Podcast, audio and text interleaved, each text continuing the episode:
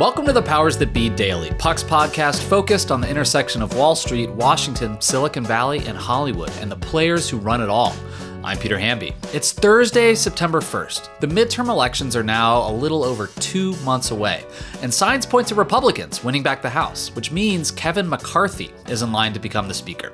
But Tara Palmeri is here to talk about what happens if Republicans only narrowly win back control. Would that make McCarthy vulnerable to a leadership challenge from the MAGA side of the GOP caucus? And later on, Ben Landy will talk to Bill Cohan about Federal Reserve Chairman Jay Powell snatching away the easy money punch bowl.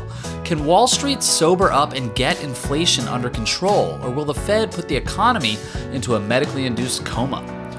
We'll hear about all that and more in today's episode of The Powers That Be. This podcast is proudly supported by Netflix, presenting The Gentlemen. The new series from Guy Ritchie stars Emmy nominee Theo James, Kaya Scodelario, and Daniel Ings. Eddie Horniman, played by Theo James, unexpectedly inherits his father's estate, only to discover it's part of a cannabis empire. And Britain's criminal underworld wants a piece of the operation, forcing Eddie to play the gangsters at their own game.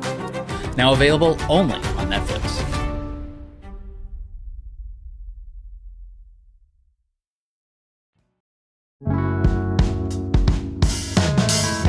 Happy Thursday, everybody. Happy September. Welcome to fall. Uh, we are two months Happy from. birthday to me. Is, it's your birthday? yeah.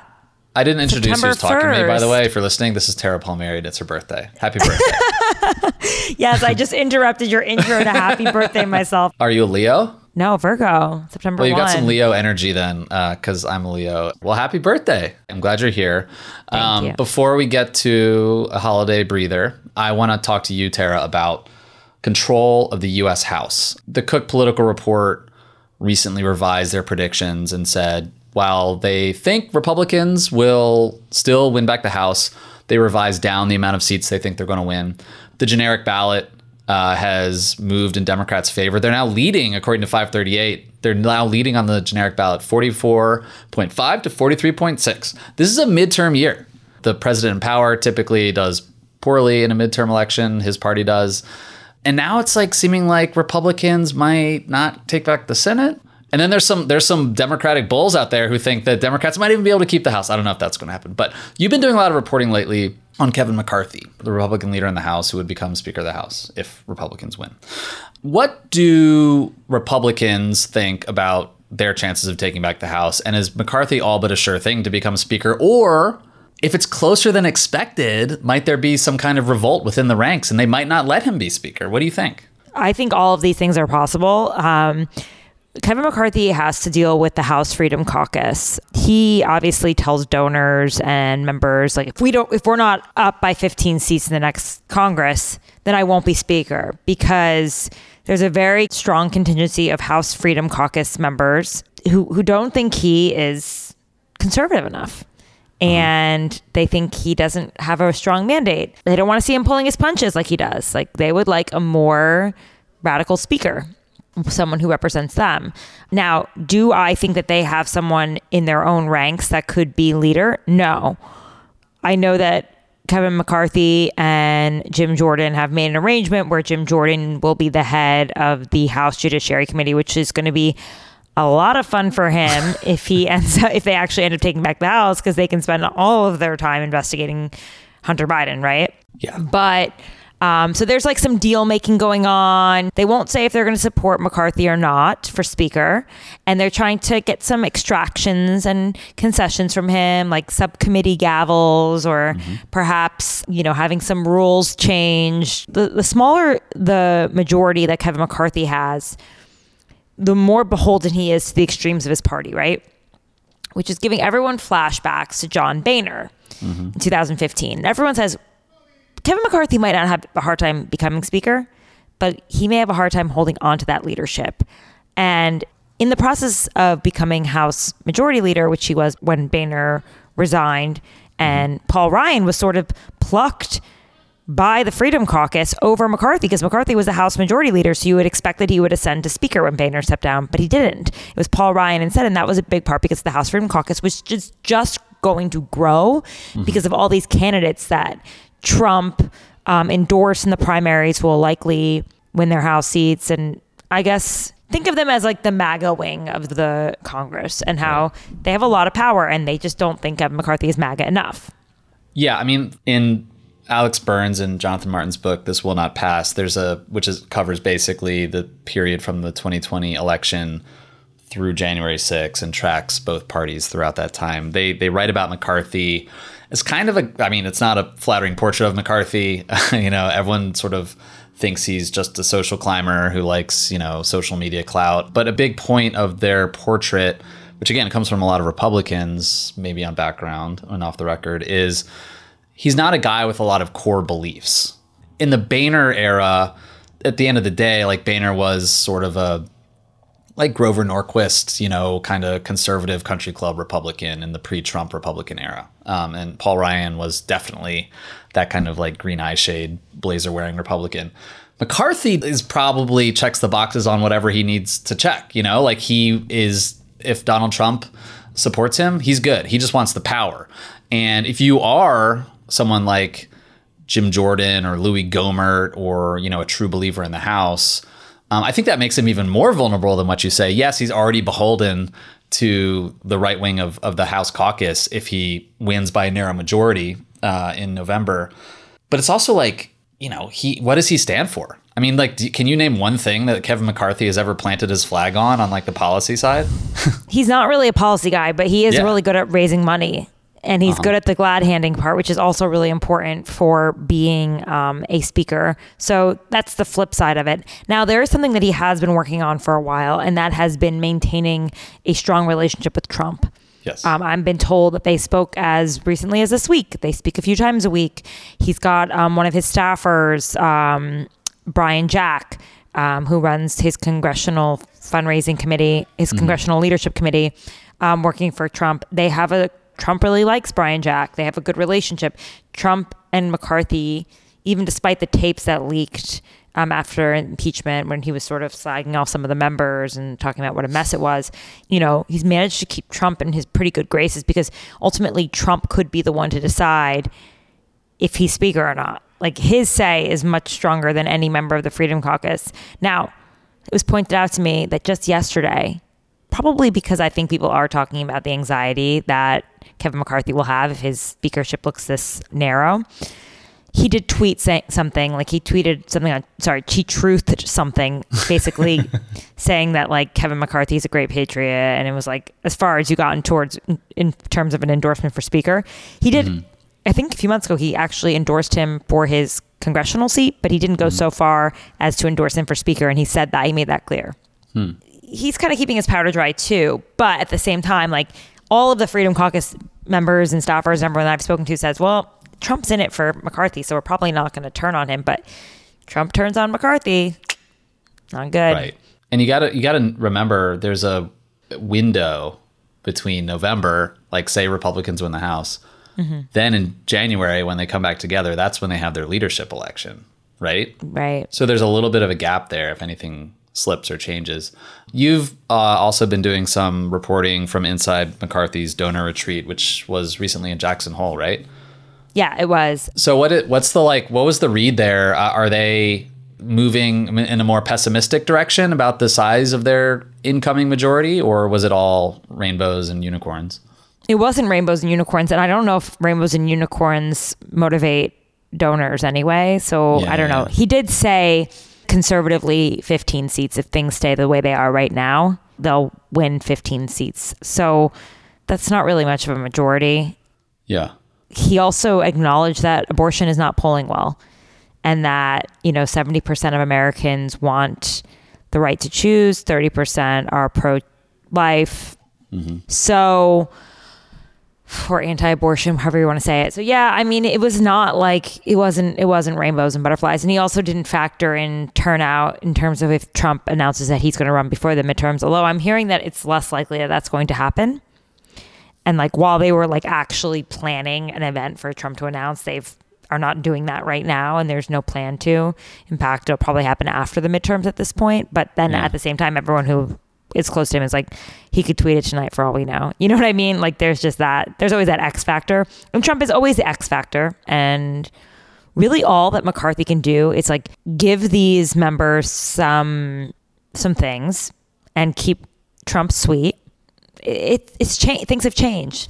As much as it feels icky, there's actually not many Republicans you can name who have been better at surfing Trump's whims and emotions than Kevin McCarthy. I mean, Kevin McCarthy went from condemning Donald Trump after January 6th to flying to Mar-a-Lago a week later and taking a thumbs up picture with him. I mean, like he is shameless in that respect. And so, in a sense, like you said, he's a really good operator. So he'll mm-hmm. be good at quote unquote herding cats, as Bill Frist said. But if he's really good at managing his relationship with Trump, uh, the last thing I want to ask you is like in that MAGA Freedom Tea Party caucus uh, in the in the House Republican caucus, who who is he closest with? Is it? I mean, like, is Steve Scalise still in that crew? I mean, he's the he's the Republican whip, um, or is, is Scalise now seen as too establishment? Like, who who's McCarthy close with on the on the? Oh, I right? think Scalise is a rival. Yeah.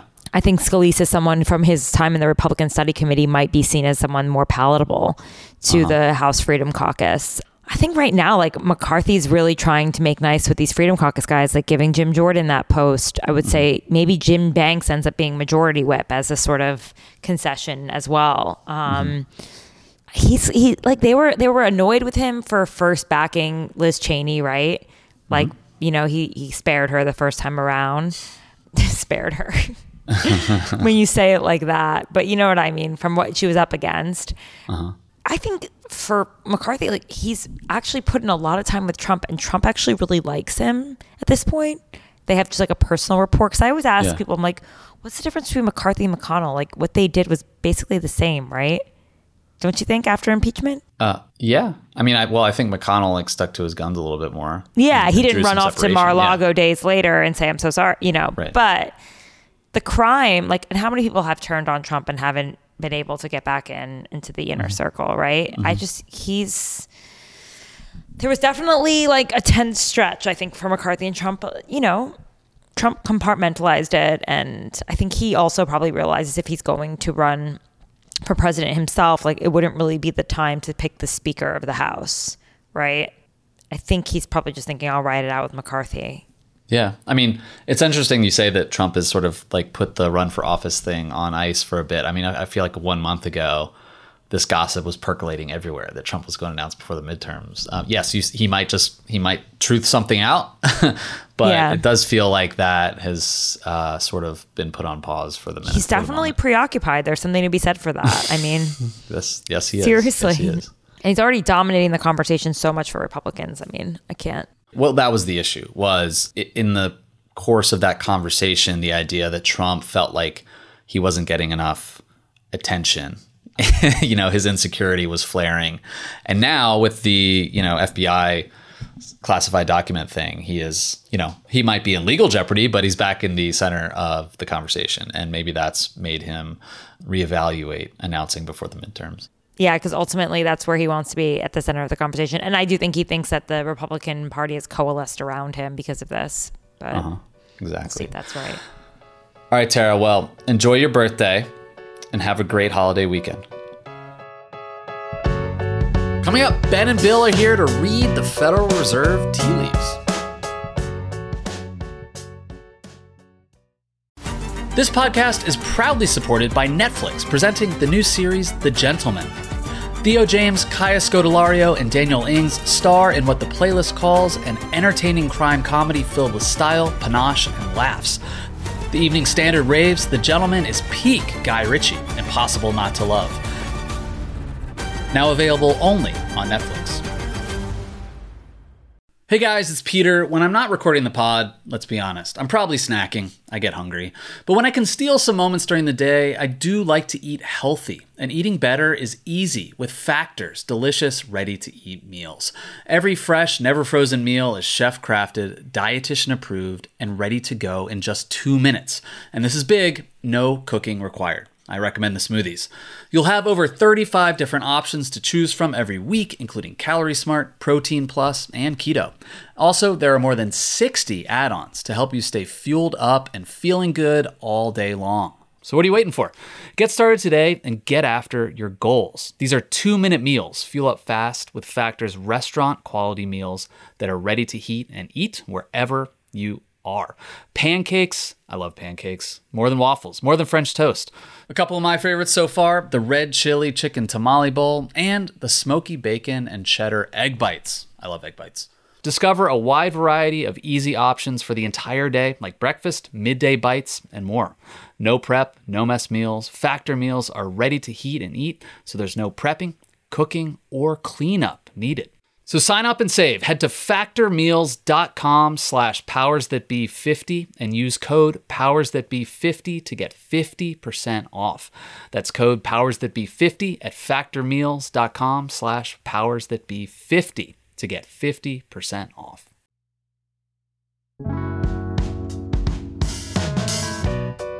Welcome back. I'm Ben Landy, executive editor at Puck, joined here today by Bill Cohan, who I assume is here to tell me why I should have sold out of my position in Bed Bath and Beyond. Well, first of all, Ben, it's always nice to be on with you. And as you know, we don't provide investment advice here at Puck. So I could have given you some thoughts, but you know, you were free to do whatever you wanted because it's not investment advice.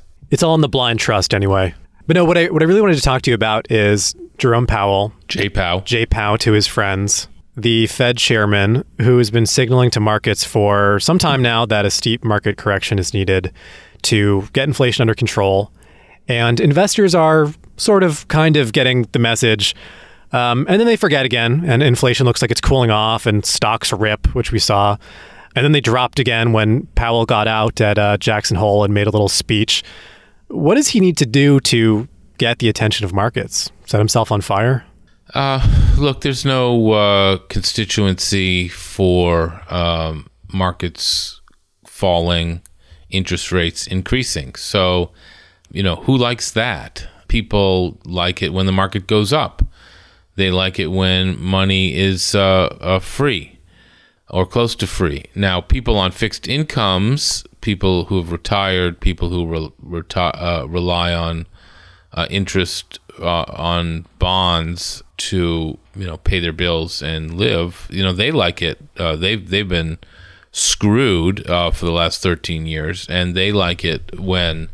Uh, interest rates increase because they get a higher rate of interest, but you know, the vast majority of people like free money and uh, increasing uh, stock market pricing and increases in their portfolio. Even though, of course, if you're clever, you can make a lot of money, uh, or as much money, or even more, um, infinite amounts of money, if or, or what seem like infinite amounts of money, uh, if you bet correctly when the stock market is going down or when bonds are, are going down that's sophisticated stuff and scary.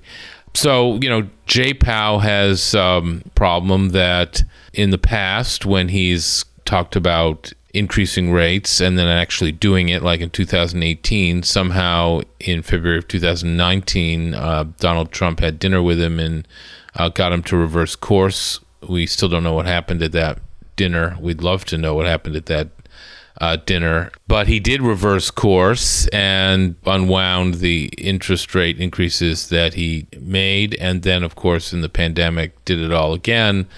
So, you know, does he have credibility to actually uh, do what he says he's going to do? You know, again, I feel like this time it will be different because he's already gotten his second term. He's not going to get a third you know, I think he realizes now that inflation is not transitory and it's for real, and he's got to do something about it because, uh, after all, that is one of the two, you know, mandates of the Fed, or or one of the two mandates that they, you know, pretend to be the mandates of the Fed, even though the Fed can pretty much do whatever it wants whenever it needs to. So I think that's what he's up against, and even though the inflation numbers looked slightly better last month, you know, people went nuts and pretended that the the interest rate increases were over or might be over or might be slowing down and so our buddy had to jerk uh, investors back to reality uh, in Jackson Hole uh, last week. So that's what he did. Yeah, one thing that's funny about the Fed is that obviously they can go into the market and manipulate rates by changing the, uh, the, the window for interest rates or buying bonds on the market. But also, there's this um, expectation setting that the Fed chairman does, just in terms of the word choice that they use. People like to call this Fed speak. So, what were some of the things, some of the words that Powell used at Jackson Hole that got investors so spooked? Pain. That, Pain. That's, That's a good probably the, no, families are going to experience pain. Investors didn't like that. No, I mean, and we're going to be vigilant about fighting inflation, and that means raising interest rates, and there's going to be pain for uh, American families, and all that's true. And by the way, uh, it's all as a result of the previous 13 years of Fed policy, uh, which you know was way, way, way out on a limb, many standard deviations away from the norm. You know, in part, I get why they had to do quantitative easing one, two, three, four ad nauseum. I mean, I think there was uh, it was very creative, uh, very clever, and some limited amount of quantitative easing uh, was justifiable. But to just let it go on and on and on for 13 years, frankly, is um, is reprehensible and manipulated uh, interest rates into a place where now you know we have to pay the price. So instead of you know taking the punch bowl away when the party's getting started, which is the Fed's mandate, according to a former Fed chairman William McChesney Martin, the Fed under the last three Fed chairmen has have been literally pouring tequila into the punch bowl uh, with no mixer, just straight tequila. So you know it's been a party, and now the party's over. Do you think that some of this signaling by Powell is kind of bullshit on some level? Like he used the word pain.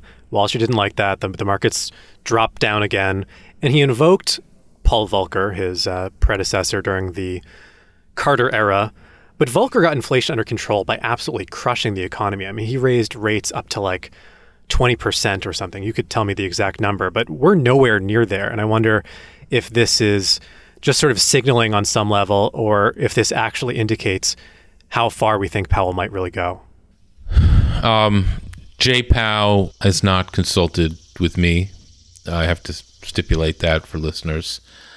I've never spoken to him in my life. I, I once spoke to Ben Bernanke, and uh, he got angry at me for suggesting that their policy was flawed uh, and that quantitative easing was somehow, uh, you know, not the greatest thing in the world to continue to do uh, after it its first benefits were achieved, and had added to the mispricing of risk uh, across the board, across assets, and it created all these asset bubbles. So obviously, uh, the Fed gestalt is not to take blame for these kinds of things.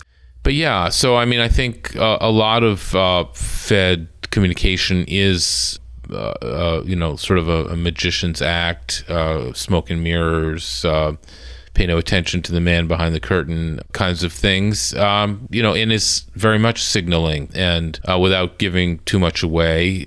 He, I think he's trying to set the groundwork for a major financial correction uh, in the financial markets, or at least to get the financial markets less euphoric, driving up interest cost on the riskiest assets. Uh, so, you know, he's jawboning interest rates up. Uh, even though you know the Fed fund rates are still you know targeted two two and a quarter two and a half percent and still have a long way to go before real interest rates are positive. and so that's what Volcker did he made real interest rates positive by jacking up the Fed funds rate to you know 15 percent plus uh, which made all interest rates much higher uh, he could be sowing the seeds, you know, for a huge rally in in the bond market. Uh, the bond market has basically been uninvestable for a long time since QE started and ZIRP started, and you know, this is in effect uh, making the bond market investable again, which is probably a good thing, but uh, is definitely a good thing. But there's going to be a lot of pain for all the people who mispriced uh, risk in the last 13 years. Well, thanks, Bill. That's terrifying, and I'm not going to look at my 401k again until you tell me it's safe. But thanks for stopping by. Appreciate it as always. Thanks so much for listening to another episode of The Powers That Be. As a reminder, The Powers That Be is the official podcast of Puck. We'd like to thank Ben Landy, Liz Goff, and Alex Bigler for their editorial and production guidance. If you like what you hear, please share with a friend. It really helps us keep delivering the inside scoop that only Puck can offer. Follow us on Twitter at Puck News. I'm Peter Hamby. See you tomorrow. This has been a presentation of Cadence 13 Studios. Please listen, rate, review, and follow all episodes wherever you get your podcasts. The Powers That Be Daily is executive produced by John Kelly, co founder of Puck, and Chris Corcoran, chief content officer and founding partner of Cadence 13.